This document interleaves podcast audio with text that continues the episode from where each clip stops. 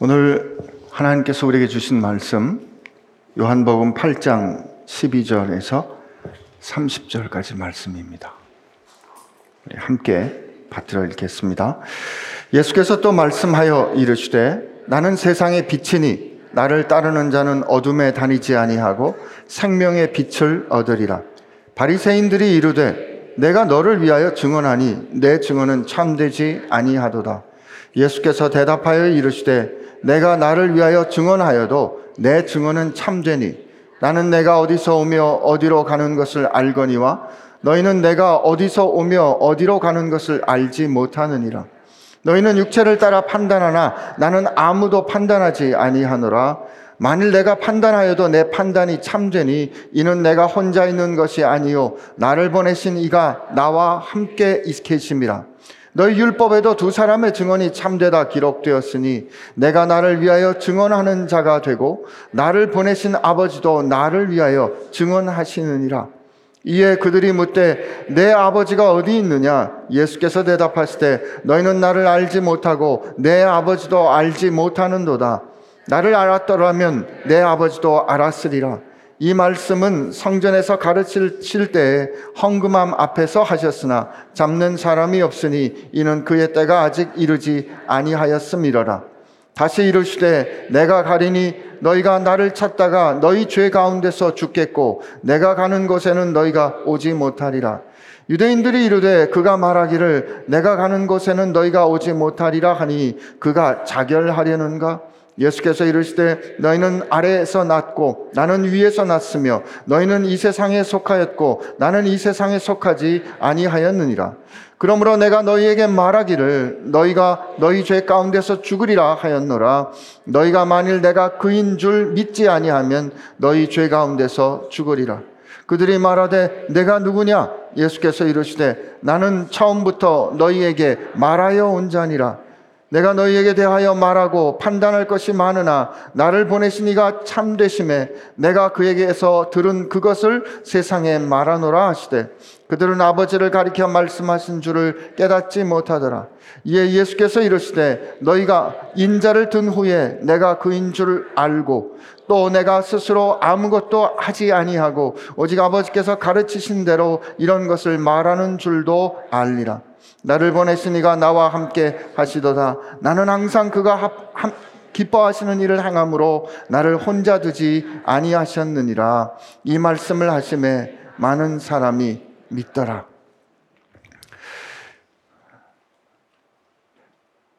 주님 우리를 향하여 너희는 세상의 빛이라 하시고 또 너희는 내 증인이 될 것이라 하시고 그리고 우리를 향하여 세상을 향하여 내보낸다 하셨지요. 주님 말씀이 우리 삶에 어떻게 이루어지고 또 이루어져야 하는지를 오늘 이 말씀을 통하여 깨닫게 하여 주옵소서. 예수님의 이름으로 기도합니다. 아멘. 오늘 시작되는 이 12절에 보면 이렇게 돼 있어요. 예수께서 또 말씀하여 이르시되 이렇게 되어 있습니다. 다시 말씀하셨다, 또 말씀하셨다 이렇게 되어 있고 우리가 지난주에 보았던 요한복음 7장 53절에서 8장 11절까지의 말씀이 초기 사본에는 빠져있는 그런 부분들을 보면 예수님께서 명절 끝날에 곧 초막절, 장막절이 끝나는 그 명절 끝날에 나를 누구든지 목마른 사람은 내게로 오라. 나를 믿는 자는 그 배에서 생수의 강이 흘러나오리라, 터져나오리라 하시는 그 말씀 이후에 또 가르쳐 말씀하시는 거로 볼 수 있어요. 큰 이 말씀이 주어지는 상황이 장막절, The Feast of Tabernacle이라고 하는 이 장막절의 맥락 아래에서 이루어지는 것으로 볼 수 있습니다. 이 장막절 안에 성전에서 행했던 두 개의 중요한 예전, 리추얼, 예식이 있는데 첫 번째가 실로암 연못에서 물을 길러 오는 물의 예식입니다. 일주일 동안 할 때 매일 한 번씩 길러오면서 여호와를 찬송하는 할렐 찬송을 부르면서 이제 성전 앞에서 물을 붓는 거죠. 성전에서 물이 흘러나와 만물을 덮는 그 의미를 상징하고 기억하는 행동인 거죠. 그리고 또 하나의 예전이 있었는데 그게 이제 빛의 예전입니다. 그 빛의 예전을 성전을 밝히다, 이렇게 illumination of temple, 이렇게 성전을 밝히는 예식이었는데 성전뜰에 밤새 그 촛불을 등을 환하게 밝혔습니다. 그리고 시편 27편에 여호와는 나의 빛이요 나의 구원이시니 내가 누구를 두려워하리요 하느니 찬송을 부르며 그 일주일 내내 이제 불을 밝히는 그 예식을 했던 거죠. 장막절에는 이 물의 예식과 빛의 예식이 있었습니다. 예수님께서 누구든지 목마른 사람은 내게로 오라고 말씀하시고 오늘 선언하시는 거예요. 나는 세상의 빛이라. 우리 12절 말씀 한번 같이 읽어보겠습니다. 시작. 예수께서 또 말씀하여 이르시되 나는 세상의 빛이니 나를 따르는 자는 어둠에 다니지 아니하고 생명의 빛을 얻으리라. 아멘. 이들이 성전 앞에서 불을 밝히는 이유는 예루살렘 성전이 이렇게 동산 위에 있었고 지금같이 밤에 빛이 많지 않았겠죠, 그죠? 근데 그때 성전을 환하게 비추는 그 빛을 보면 산 위의 등불 같은 그런 것들을 예루살렘 거민들이 다 봤을 겁니다.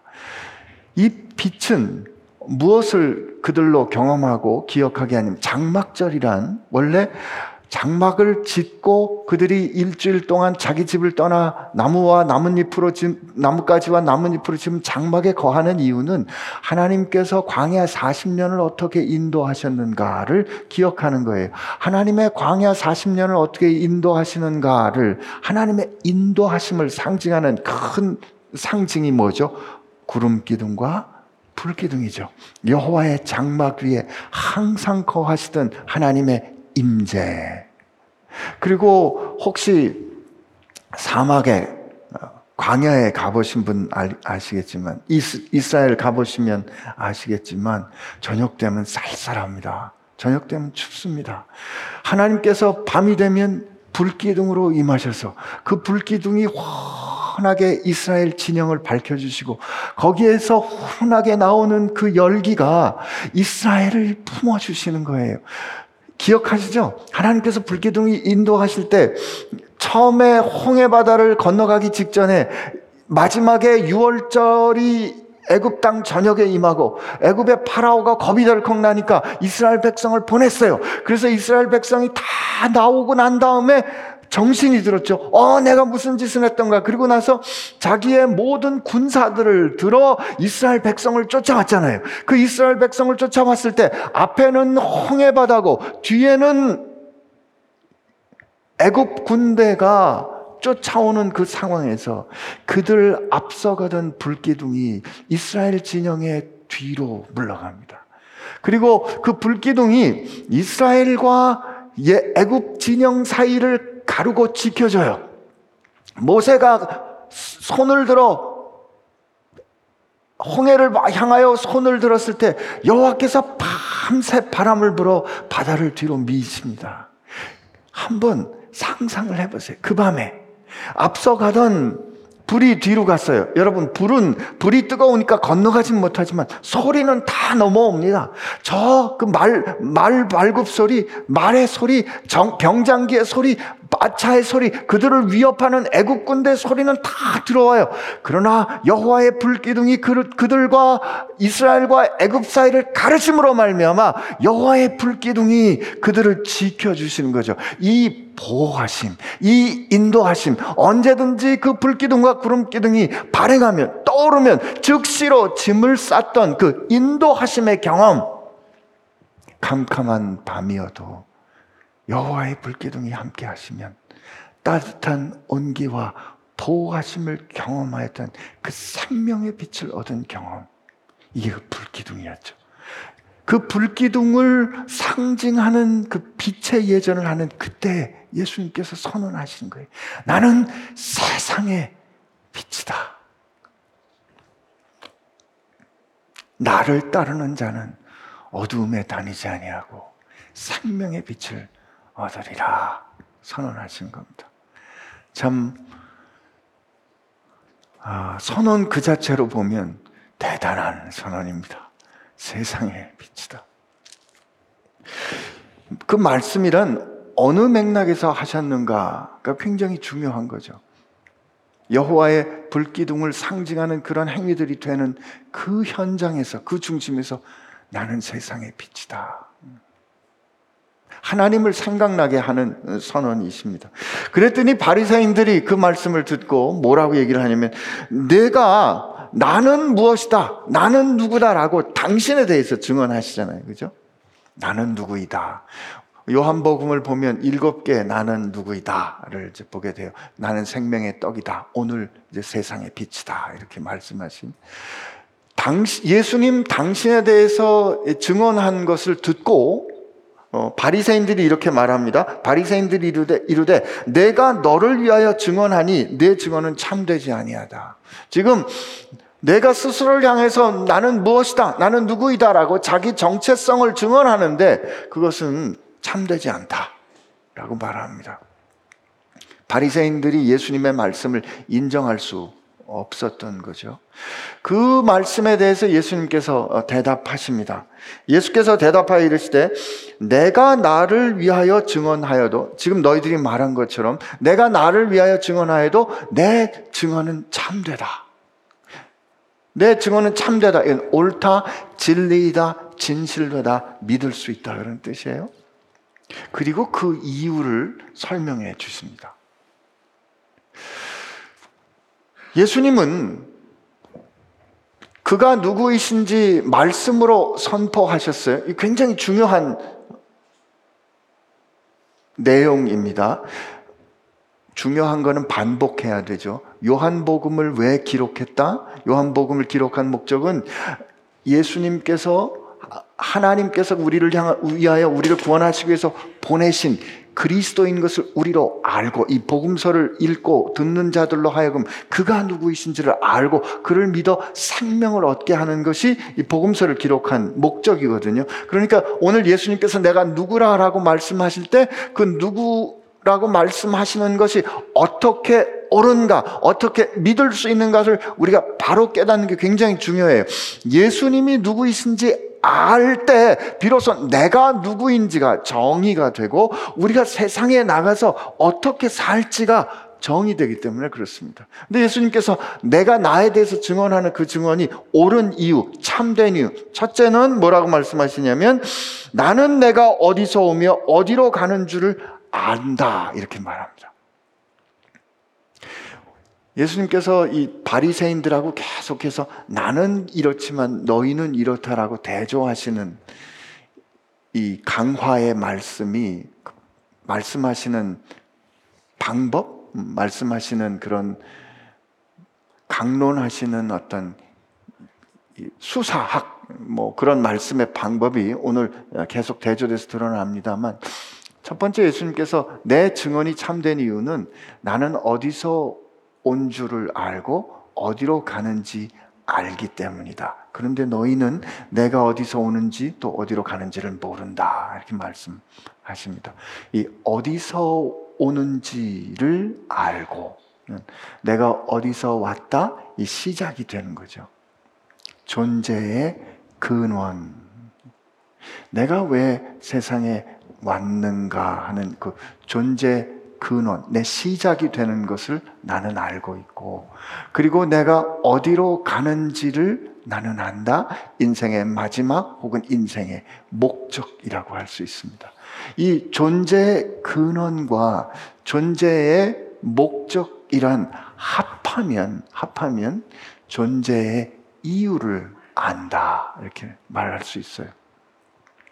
예수님, 우리 이미 읽은 바대로 예수님께서 내가 하늘로부터 이 땅에 내려온 것은 내 뜻을 행하려 함이 아니요 나를 보내신 이의 뜻을 행하려 함인데, 나를 보내신 이의 뜻은 아버지께서 내게로 주시기로 한 작정하신 사람들, 여러분과 나를 포함해서를 하나도 잃어버리지 않고 마지막 날에 다시 살리는 이것이니라 라는, 그 내가 왜 세상에 와야 했는지 보냄을 입은 존재로서의 자기의 시작을 알았고요.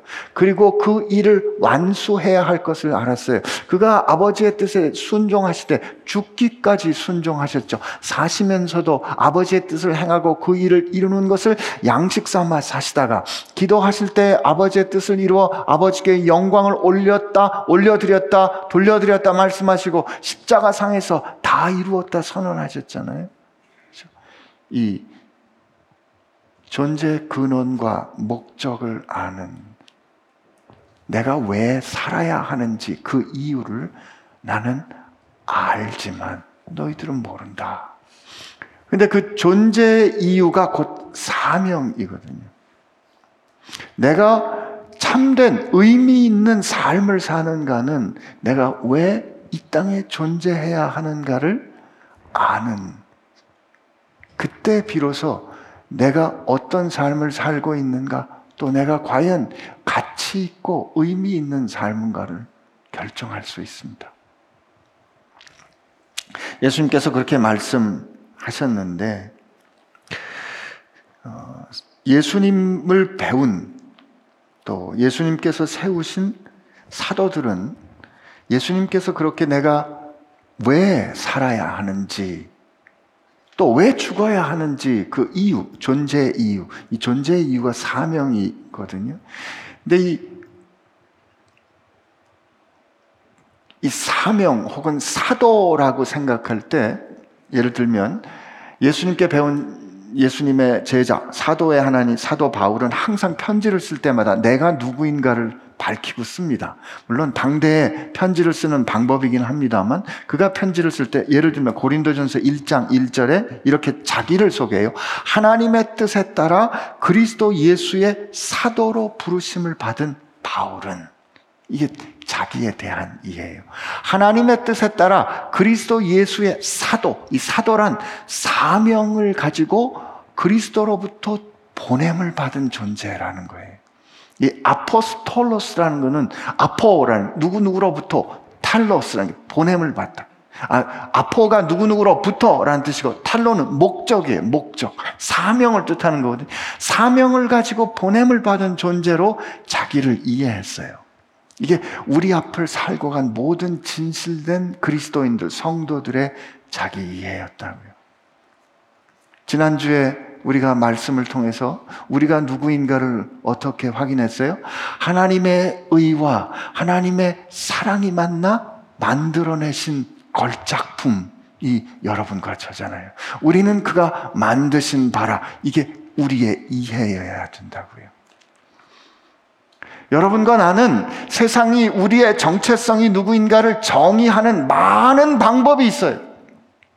많은 방법이 있지만 에베소서 말씀에 따르면 하나님은 우리를 이 세상의 기초가 놓기 전부터, 이 세상의 모든 존재가 있기 전부터, 하나님은 하나님의 기뻐하시는 경륜을 따라 그 기뻐하시는 일을 행하도록 우리를 미리 정하시고 택하셨다고요. 그 택한 우리들이 하나님의 뜻에 순종함으로 말미암아 하나님의 영광의 찬송이 되게 하기 위하여 우리가 하늘의 모든 신령한 복을 누릴 수 있는 존재로 우리를 만드셨어요. 이 기쁜 소식 앞에서 그렇죠. 말씀에 너무 집중하다 보면 아멘할 기회도 놓치기가 어렵죠. 사실 지금 이 말씀이 너무 사실이기에는 너무 좋으니까, 사실이기에는 너무 위대하니까 아멘이 잘 안 나오는 거예요. 그러나 우리가 말씀을 하나님의 말씀으로 인정한다면, 이 세상의 기초가 놓기 전에 우리를 하나님의 그 기뻐하시는 뜻 안에, 기뻐하신 뜻을 따라 그리스도 예수 안에서 그의 영광의 기업이 되게 하려고 우리를 하나님의 영광의 차 찬송이 되게 하려고 하나님의 영광이 누구인가, 하나님의 영광이 무엇인가 라고 증명하실 때, 보이실 때 우리를 들어 쓰시려고 그리스도께서 그 생명을 주어 하나님의 의와 사랑이 나 만나 만드신 하나님의 걸작품, 이게 여러분과 전 거죠. 우리는 어디서 와서 어디로 가는지를 알아야 합니다. 예수님이 그렇게 하셨어요. 그러면서 예수님이 그들의 상태를 이어서 말씀해 주시는데, 너희는 육체를 따라 판단하나, 너희는 세상의 기준으로 판단하나, 너희들은 육체의 기준으로 판단하나. 생각해보면 예수님께서 지금 이렇게 공생애로 사역을 하실 때는 그의 육신의 아버지인 요셉이 없었던 것 같아요. 그래서 내 아버지가 어디 있냐, 내 아버지가 누구냐라고 묻는 건 그런 기준이죠. 예수님을 향해서 7장에 보면 그는 갈릴리 출신이야, 그건 나사렛 출신이야, 나사렛에서 무슨 선한 게 나겠어, 우리를 구원할 사람이라면 베들레헴 출신이어야지 하는 예수님의 세상적인 조건, 그는 제대로 배우지도 못한 사람이야 라는 이런 세상의 기준에 따라서 판단하지만, 예수님 이어 말씀하십니다. 나는 아무도 판단하지 아니하노라. 그러면 예수님께서 아무도 판단하지 않는다면 예수님께서 판단하지 않으시겠다는 뜻이라기보다는, 왜냐하면 그 다음에 이어지는 말씀에 만일 내가 판단하여도 라고 말씀하시니까, 그러니까 이 말은 어떤 뜻이냐면 너희들은 세상의 기준에 따라서 판단하지만 나는 그렇게 판단하지 않는다. 예수님께서 세상을 보고 판단하시는 다른 기준을 말씀하시는 거예요. 내가 만일 판단하여도 내 판단은 참다니, 이는 내가 혼자 있는 것이 아니오 나를 보내신 이가 나와 함께 계심이라. 계속해서 봅시다. 너희 율법에도 두 사람의 증언이 참되다 기록되었을 때 내가 너희를 위하여 증언하는 자가 되고 나를 보내신 아버지도 나를 위하여 증언하시느니라 라고 말씀하세요. 여기 보면 너희 율법에도 라고 되어 있는 부분에, 여기 지금 인용되어 있는 밑에 성경에 보면 신명기 19장 15절, 신명기 17장 6절 이렇게 되어 있는데, 이 말씀에 보면 아주 중요한 사건에 대한 결정, 예를 들면 사형 언도를 해야 할 때, 돌로 쳐서 사람들을 죽여야 하는 그런 범죄가 있을 때, 그때 한 사람의 증언으로 하지 않도록 했어요. 적어도 두 사람 이상의 복수의 증인이 증언하도록 했고, 그리고 그런 일을 시행하기 전에 그 증언하는 사람이 자기 증언에 책임지도록 그 사람이 제일 먼저 돌로 치도록 하는 그런 모세 율법이 있었던 거죠. 복수의 증인이 필요하다, 복수의 증언이 필요하다. 그런데 예수님께서 뭐라고 말씀하시냐면, 여기 아주 독특한 말씀을 하시는데, 우선 내가 증언하는데 그 내 증언이 참된 이유는 나는 나를 보내신 이와 함께 하시고 그 아버지가 나를 증언하시기 때문이다. 그러므로 둘이다 라고 말씀을 하십니다. 물론 뒤에 말씀에 보면 예수님께서 증언하시는 그 증언이 왜 참된가, 그건 자기 뜻을 증언하시는 것이 아니라 보내신 이의 뜻을 충실히 100% 온전하게 증언하기 때문에 진실되고 참된, 믿을 수 있는 증인인 거죠. 우리가 예수님께서 자기 정체성을 향하여 말씀을 하실 때 두 번째로 나는 누구인가, 나는 사명을 받아 온 존재다, 어디서부터 와서 어디로 가는지를 안다, 존재의 근원과 목적을 아는 존재다, 그 시작이 보내신 하나님이죠. 두 번째, 그가 나는 증언하는 사람이고 증언하는 존재이고 증언되는 존재이다 이렇게 말씀하세요. 나는 아버지께서 내게 보내신 것을, 그 뜻을 들어 너희들에게 증언하고, 동시에 나를 보내신 아버지께서 나와 함께 있어 그가 나에 대하여 증언하신다 이렇게 말씀하세요. 증언하시되 증언되는 존재로 예수님은 사셨습니다. 이 성경이 좀 많아서 제가 찾은 거를 좀 읽어드릴게요. 예수님께서 나는 증언하는 사람 존재인데, 동시에 나는 증언된다. 아버지께서 나를 위하여 증언하신다 그랬잖아요. 예수님께서 이렇게 사셨던 이 자기 이해와 예수님께서 사셨던 이 삶의 양상은 제자들에게도 그대로 전해졌습니다. 한번 볼까요? 데살로니가전서 2장 9절 10절에 이렇게 돼 있어요. 형제들아, 우리의 수고와 애쓴 것을 너희가 기억하리니 너희 아무에게도 폐를 끼치지 아니하려고 밤낮으로 일하면서 너희에게 하나님의 복음을 전하였노라. 내가 이렇게 살았다라고 지금 말하는 거예요. 우리가 너희 믿는 자들을 향하여 어떻게 거룩하고 옳고 흠없이 행하였는지에 대해서는 너희가 증인이요 우리 하나님도 그러하시도다.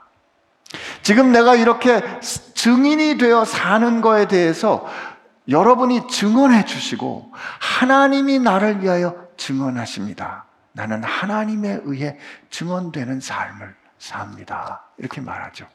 그 다음에 우리가 누구인지 하나님 앞에서 증언될 때도 마찬가지예요. 로마서 8장을 보면 로마서 8장 16절 17절 성령이 친히 우리 영과 더불어 우리의 영과 더불어 성령께서 친히 우리가 하나님의 자녀인 것을 증언하시나니 우리의 영이 우리가 우리 안에 있는 이 영이 살아온 주님께서 주신 이 영이 우리가 하나님의 자녀인 것을 증언해요. 그러나 성령께서 더불어 우리가 하나님의 자녀된 것을 증언해 주신다고요. 우리가 하나님의 자녀된 것이 증언되는 거죠. 자녀이면 또한 상속자 곧 하나님의 상속자요 그리스도와 함께한 상속자니 여기 너무 영광스럽고 좋죠. 그러나 우리가 그와 함께 영광을 받기 위하여 고난을 함께 받아야 할 것이니라. 요거 좀 섭섭하지만 그러나 우리가 하나님의 자녀라는 것이 증언되는 그것이 현실 가운데 어떻게 경험되는가? 영광뿐만 아니라 하나님을 위하여 고난도 기꺼이 받는 것을 통하여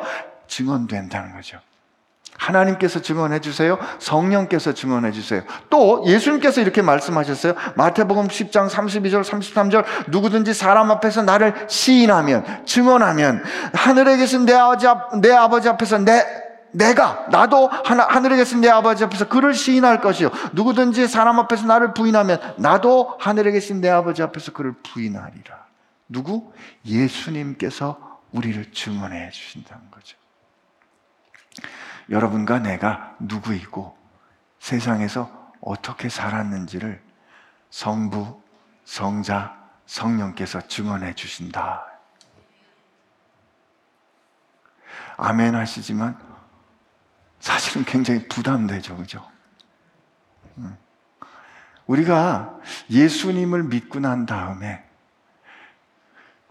처음 영접했을 때 아니면 정말 예수님의 그 은혜를 깨달았을 때 사실 그 순간이 제일 순수할지 모르겠어요. 그죠?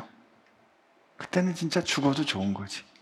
그 딱 죽어도 좋을 때 난 정말 예수님 이거로 됐습니다. 저 그냥 지금 이 시간 세상에서 데리고 가셔도 좋겠습니다 라는 생각이 딱 있을 때 그때 하나님이 우리를 싹 천국으로 데리고 가시면 얼마나 좋겠어요. 죄도 안 짓고 넘어지지도 않고 실수도 안 하고.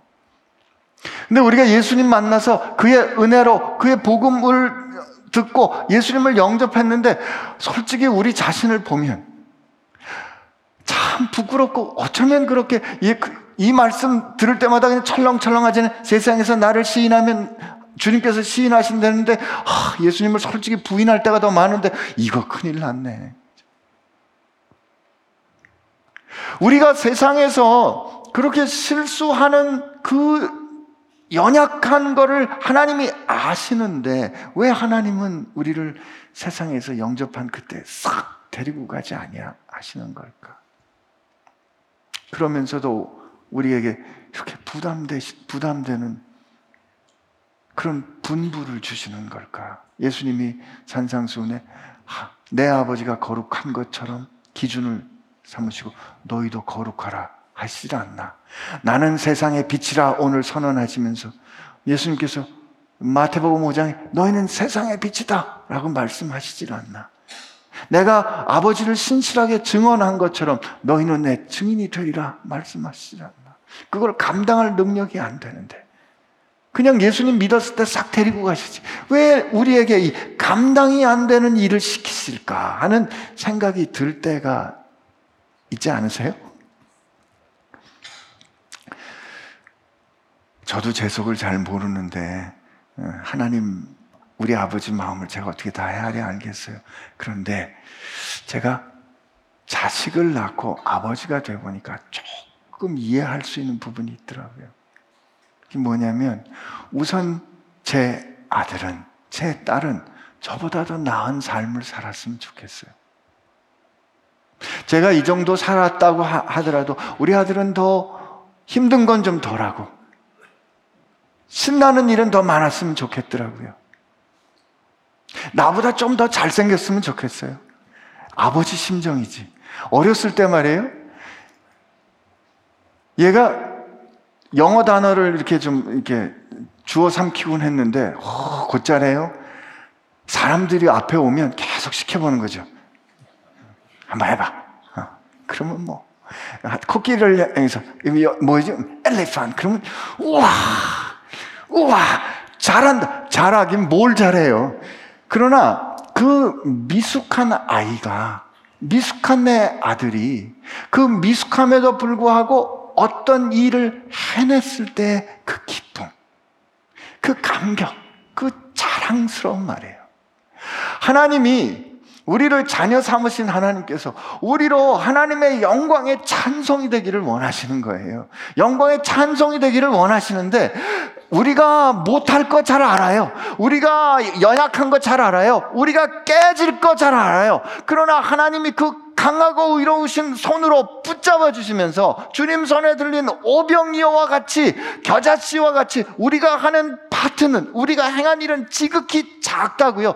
이 큰 일을 해결하는데 아무 소용이 되지 않는 그 부분인데 그거 할 때마다 야, 너 잘했다. 세상을 향해서 하나님이 증언해 주시는 거죠. 봐라, 내 아들 사는 것 좀 봐라. 봐라, 내 딸 사는 것 좀 봐라.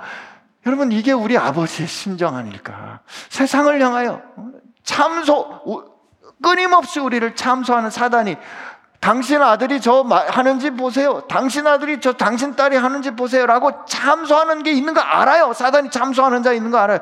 그러나 하나님께서 성령으로 끊임없이 우리를 도우셔서 세상 가운데서 그가, 내 아들이, 내 딸이 살아내는 그 삶의 모습을 증언하고 싶으신 거죠. 하나님이 자랑하고 싶으신 거예요. 오늘 우리가 봤잖아요.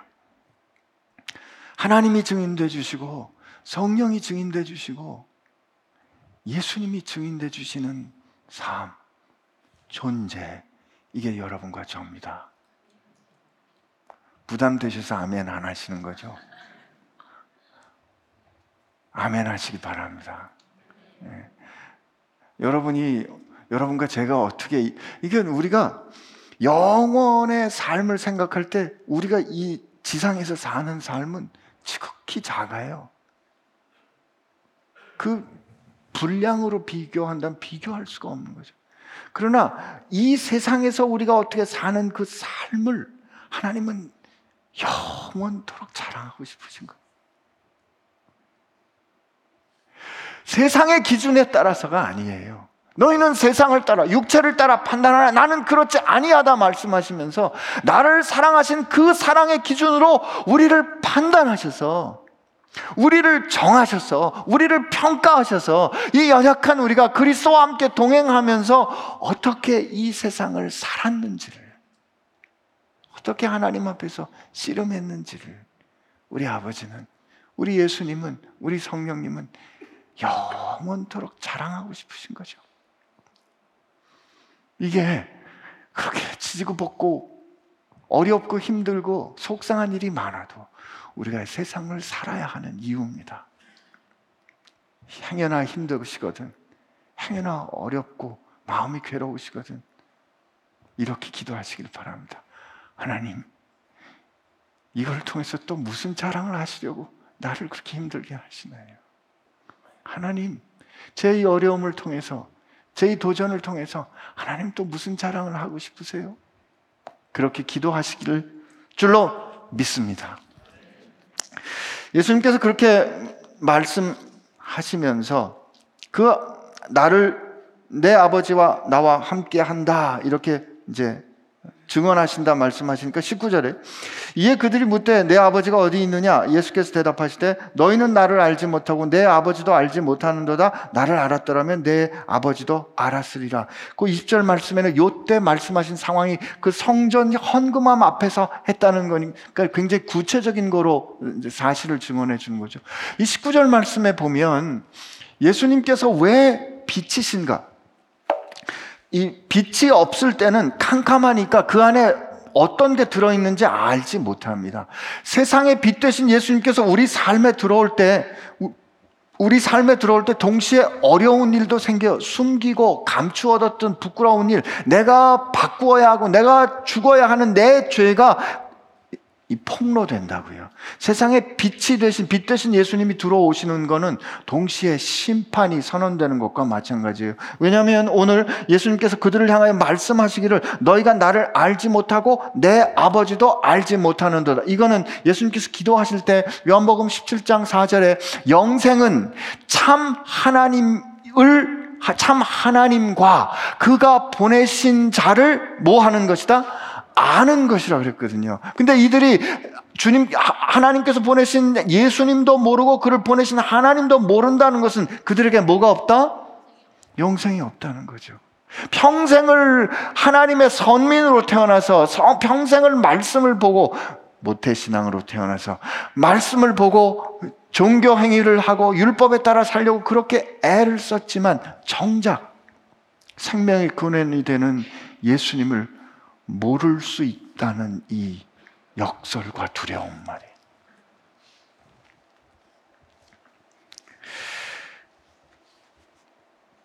이 21절에 예수님께서 그들에게 다시 한번 말씀하십니다. 다시 이르시되 내가 가리니 너희가 나를 찾다가 너희 죄 가운데 죽겠고 내가 가는 곳에는 너희가 오지 못하리라. 지금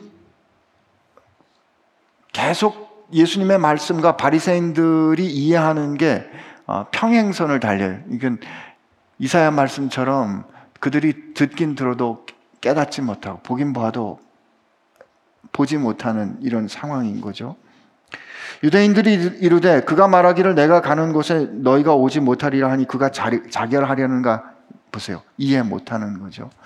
지금 이 말씀, 예수님의 말씀은 심판의 선언과 다름이 아닙니다. 그러면서 그들과 예수님을 비교해서 대조하세요. 예수께서 이르시되 너희는 아래에서 났고 세상에서 났고 나는 위에서 났으며 하늘로부터 왔으며 하나님께로부터 왔으며 너희는 이 세상에 속하였고 나는 이 세상에 속하지 아니하였느니라. 이제 여러분도 저도 마찬가지죠. 우리는 하나님으로부터 거듭 태어나서 이 세상에 있지만 이 세상에 속하지 않은 자로 삶을 살아야 합니다. 그러므로 내가 너희에게 말하기를 너희가 너희 죄 가운데 죽으리라 하였노라. 심판의 선언이에요. 너희가 만일 내가 그인 줄 믿지 아니하면 여기에 에고 에임이라는 표현인데 24절과 28절에 나와요. 내가 만일 그인 줄 믿지 아니하면 너희 죄 가운데 죽으리라. 그럴 때 그들이 다시 묻습니다. 그들이 말하되 너는 누구냐? 예수께서 이르시되 나는 처음부터 너희에게 말하여 온 자니라. 나는 증언하는 자이다. 증인이다. 요한계시록에 보면 그는 아멘이시오 참되고 진실된 증인이다 라고 말씀하시죠. 26절 부터 한번 우리 같이 읽어보겠습니다.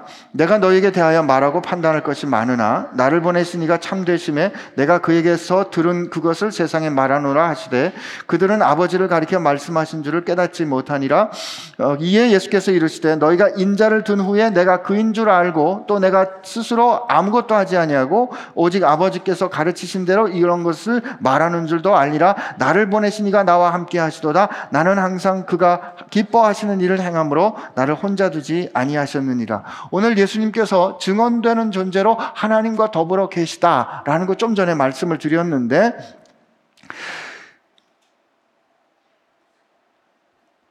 지금 예수님을 향하여 예수님을 죽이려 하는 그 바리새인들을 향하여 예수님께서 심판을 선언하셨어요.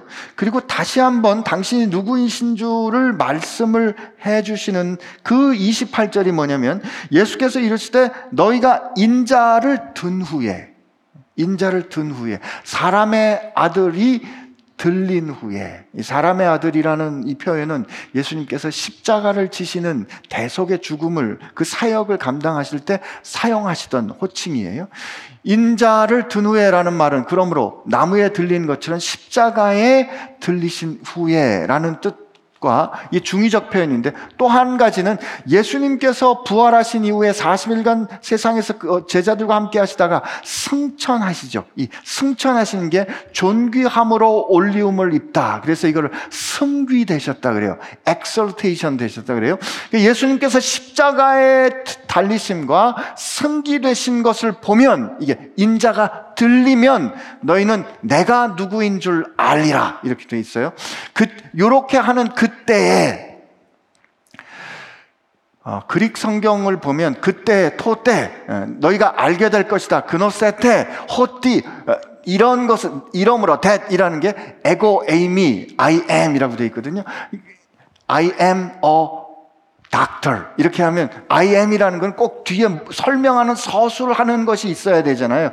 근데 예수님께서 내가 I am인 줄 알리라, 내가 이다인 줄 알리라 라고 말씀을 하세요. 이 내가 이다라는 그 에고 에이미는 헬라어 70인 성경을 보면 구약 성경에 나는 스스로 있는 자다라는 야훼를 받는 말씀이에요. 그러니까 예수님께서 내가 들린 것을 보면, 인자가 들린 것을 보면, 십자가에 죽으시고 그리고 부활하셔서 승천하시는, 승귀되는 것을 보면 내가 누구인 줄 알리라 라고 말씀하시는 거죠. 예수님의 십자가의 죽음은 하나님께서 그를 보내시고 그를 향하여 주신 그 뜻에 죽기까지 순종함이셨어요. 그 죽기까지 순종하시면서 그가 하나님께 들어 하나님께서 그를 가르치신 것을 그가 증언하고 선포한 것이, 그것이 옳고 진실되다는 것을 하나님께서 그를 죽음에서 일으키심으로 그리고 승귀케 하심으로 말미암아 그가 하신 모든 말씀이 하나님의 뜻인 것을 확증하시고 그가 누구이신 것을 증명해 주시는 거죠. 이 십자가의 사건과 그 십자가로 인한 죽음과 부활과 승귀되시는 이 놀라운 예수 그리스도의 사건은 예수님이 누구이신지 우리에게 확증해 주시는 사건이 된 거고, 그러므로 우리가 그를 믿을 때, 그러므로 우리가 그가 누구이신지를 생각할 때, 우리 삶에 흔들리지 않는 기초를 놓을 때, 우리는 예수님의 십자가, 예수님의 들리신 사건을 보게 되는 겁니다. 예수님은 오늘 앞서 말씀하신 그의 증언, 그의 모든 증언이 옳다가 결국 십자가와 그 부활로 증언될 것을, 확증될 것을 말씀해 주십니다. 그리고 말씀하시기를 이어서 말씀하시면서, 오늘 이 말씀 은혜 받기를 바랍니다. 네.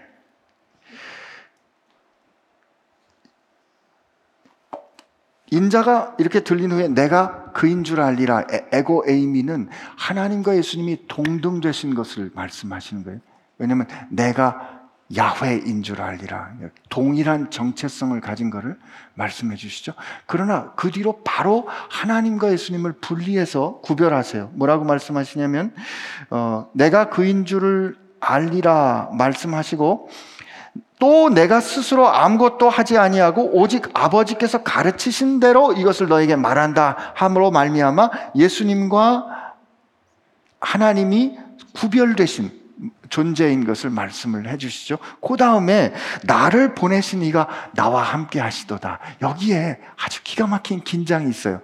예수님께서 나를 보내신 이라고 말씀하셨거든요. 그러면 아버지께서 예수님을 보내셨기 때문에 예수님과 하나님은 어떻게 계실까요? 떨어져 있잖아요. 보낸다는 말은 분리된다는 거잖아요. 아니, 시간 많지 않으니까 빨리빨리 쫓아오셔야 돼요. 하나님이 예수님을 보내셨어요. 보내면 분리되는 거잖아요. 그죠? 그럼 보내면 따로 있는 거죠. 그죠? 그런데 예수님 뭐라고 말씀하시냐면, 나를 보내신 이가 나와 함께 하시도다. 이렇게 말씀하세요. 실제로, 요한복음 14절에 나는 길이요 진리니 나로 말미암지 않은 아버지께로 올 자가 없느니라 14장 6절에 말씀하시고, 그러니까 이제 빌립이 뭐라고 막 얘기를 하냐면, 예수님께서 그 말씀하신 다음에 14장 7절에 너희가 나를 알았더라면 내 아버지도 알았으리로다. 이제부터는 너희가 그를 알았고 보았느니라. 이 말씀 지금 바리새인들에게도 해줬지만 그들에게는 너희는 나도 모르고 아버지도 모른다 그렇게 말하지만 제자들에게는 너희는 나를 알았고 너희는 내 아버지도 알았다 이렇게 말씀하세요. 그랬더니 빌립이 뭐라고 얘기를 하냐면 빌립이 이르되 주여 아버지를 우리에게 보여주옵소서. 이 말은 무슨 뜻이에요? 이 요청은 무슨 뜻이에요? 빌립은 지금 누구만 보고 있다? 예수님만 보고 있는 거죠. 이거 우리랑 비슷해요. 우리는 지금 예수님도 안 보이고 하나님도 안 보여요. 그런데 우리는 늘 기도하며 고백하기는 주님이 우리 안에 계십니다. 주님이 우리와 함께 하십니다. 이렇게 고백하잖아요. 예수님이 지금 제자들과 같이 있을 때 제자들이 예수님밖에 안 보였어요. 아, 나를 보내셨다. 그러니까 나를 보내셨으니까 나는 보내심을 이어 아버지가 지금 나와 함께 있지 않는 것처럼 돼 있는 상황인데 예수님께서 뭐라고 말씀하시냐면 나를 보내신 이가 나와 함께 하고 계시다. 그랬을 때 그러면 이 말씀이 나를 보내셨기 때문에 예수님은 하나님하고 분리되어 있는 걸 경험하셨는데 왜 나를 보내시니가 나와 함께 하신다고 하시느냐? 그 다음에 그걸 어떤 현실로 설명해 주시냐면 나는 항상 그가 기뻐하는 일을 행함으로 나를 혼자 두지 아니하신다.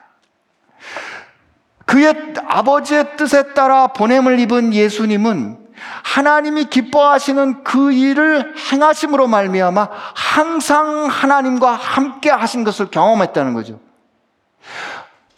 이게 왜 우리에게 중요하냐면 너무너무 중요하냐면 예수님께서 우리를 세상을 향하여 보내셨어요. 마태복음 28장에 예수께서 나와 말씀하여 이르시되 하늘과 땅의 모든 권세를 내게 주셨으니 그러므로 너희는 가서 우리를 보내신다고요. 요한복음 17장 18절, 20장 21절 아버지께서 나를 보내신 것처럼 나도 저들을 세상에 보냅니다. 근데 저렇게 보내시는 예수님이 어떻게 우리와 함께 하시냐고요. 어떻게 내 인생에 나와 함께 하시냐고요. 뭐라고 말씀하시냐면 너희는 가서 모든 민족을 제자로 삼아 아버지와 아들과 성령의 이름으로 세례를 베풀고 내가 너에게 분부한 모든 것을 가르쳐 지키게 하라. 우리에게 뭘 주셨어요? 사명을 주셨잖아요. 우리가 행함으로 주님이 기뻐하실 일을 우리에게 주셨잖아요. 그리고 주님이 뭐라고 약속하시냐면 볼지어다 내가 세상 끝날까지 너희와 항상 함께 있으리라. 어떻게 함께 있어요? 우리가 어디로부터 온 줄을 알고 우리가 무엇 때문에 사는 사람인 줄로 알고 우리가 어떻게 만들어진 존재인 것을 알고 그러므로 우리를 믿고 맡겨주신 그 사명 주님께서 기뻐하시는 그 일을 우리가 행하며 끝까지 순종할 때 나를 보내신 주님이 항상 나와 함께 하시는 거죠. 주님이 이 표현을 뭐라고 그렇게 하셨냐면 나는 아버지께서 기뻐하시는 일을 항상 함으로 그는 나를 혼자 두지 않는다 그러셨어요. 예수님이 하나님과의 동거하심을 적극적으로 찾았다기보다는 하나님이 그를 가만 놔두지 않으셨다는, 혼자 놔두지 않으셨다는 거죠. 여러분과 저도 마찬가지입니다. 세상을 살 때 예수님께서 말씀하신 세상의 빛으로 살기 어려워요. 쉽지 않아요. 예수님 우리를 향하여 증언하라고 하시고 가서 제자를 삼으라고 하셨는데 쉽지 않다고요. 그러나 그 쉽지 않은 일을 할 때 우리가 주님의 뜻을 붙잡고 씨름하면 주님이 우리를 혼자 놔두지 않으신다. 어떤 그 주님은 어떤 분이에요? 땅과 하늘의 모든 권세를 가지신 분이 우리와 항상 함께 하시는 거죠. 이제 저 세상을 향하여 나가야 할 거고요. 주님이 우리를 그의 제자 삼으셨듯이 우리도 누군가 주님 앞에 이끌어가는 사람을 만들어야 할 텐데 그때 우리 기억합시다. 여러분은 어디서 왔습니까? 누구 때문에 하나님의 자녀가 되었는지 그 존재의 이유를 아시고 여러분을 위하여 하나님께서 예비하신 그 기쁜 사명을 여러분께서 행하실 때 기억하세요. 여러분은 증언하는 존재이지만 동시에 성부와 성자와 성령 하나님께서 증언해 주시는 증언되는 존재이다. 지금 내 삶이 비록 별거 아니라고 할지라도 이 삶을 영원토록 자랑하길 원하시는 그 하나님의 마음을 알아서 이 부족한 우리를 향하여 넌 세상의 빛이야 라고 말씀하신 그 뜻을 붙잡고 살 때 하나님이 우리를 그냥 혼자 놔두지 않으시고 항상 우리와 함께 하실 줄로 믿습니다. 이걸 믿는 저와 여러분 되시길 바랍니다. 같이 기도합시다. 하나님 감사합니다. 우리로 하여금 아버지 마음 헤아려 알 줄 아는 자녀 되게 하여 주옵소서. 오늘 우리의 결심 연약한 거 알기 때문에 이 결심 주님 손에 올려드리오니 주님, 우리를 향하여 세상의 빛이라 하셨던 그 말씀, 생명의 빛 대신 주님 빛 받아 되비치는 삶으로 살아내어 하나님 우리로 이루게 하여 주옵소서. 예수님의 이름으로 기도합니다.